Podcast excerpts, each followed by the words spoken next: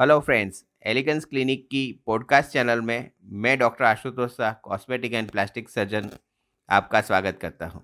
आज का जो टॉपिक है वो है नॉन सर्जिकल आईब्रो लिफ्ट दोस्तों, आप जानते हैं कि सर्जिकली हम आपकी जो ड्रूपिंग आईब्रो होती है, उसको हम ऐसा ऊँचा कर सकते हैं। लेकिन सर्जिकली आईब्रो के लिए बहुत सी कॉम्प्लेक्स ऑपरेशन करने पड़ सकते हैं।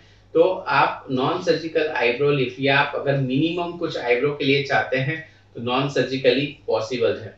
ये दो तरीके से हो सकता है। आप जानते हैं कि आईब्रो के दो मसल्स होते हैं। एक आईब्रो को ऊँचा करने वाले, जिसको एलिवेटर्स बोलते हैं, और होता है दूसरा आईब्रो को डाउन करने वाले।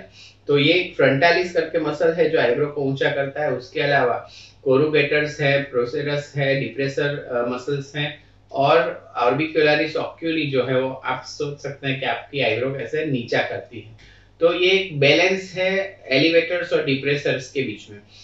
आप अपने डॉक्टर्स को आपकी रिक्वायरमेंट बता सकते हैं कि आपको आईब्रो कैसी चाहिए। आर्च आईब्रो चाहिए या एकदम फ्लैट आईब्रो चाहिए। उसके हिसाब से हम अपने एक्सपीरियंस से आपके कौन से मसल्स को हम वीक करते हैं या रिलैक्स करते हैं, जिससे कि अपोजिट मसल्स का एक्शन अच्छा हो जाता है। जैसे कि हमें यहाँ पे आर्च बनाना है तो हमें एलिवेटर चाहिए, लेकिन डिप्रेसर कम चाहिए।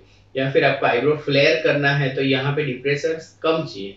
तो वो हम अपने एक्सपीरियंस से यहाँ पे बोटॉक्स इंजेक्शन देके आपका जो मसल्स का बैलेंस है, वो चेंज कर सकते हैं और आप नॉन सर्जिकली अपनी आईब्रो का शेपिंग कर सकते हैं।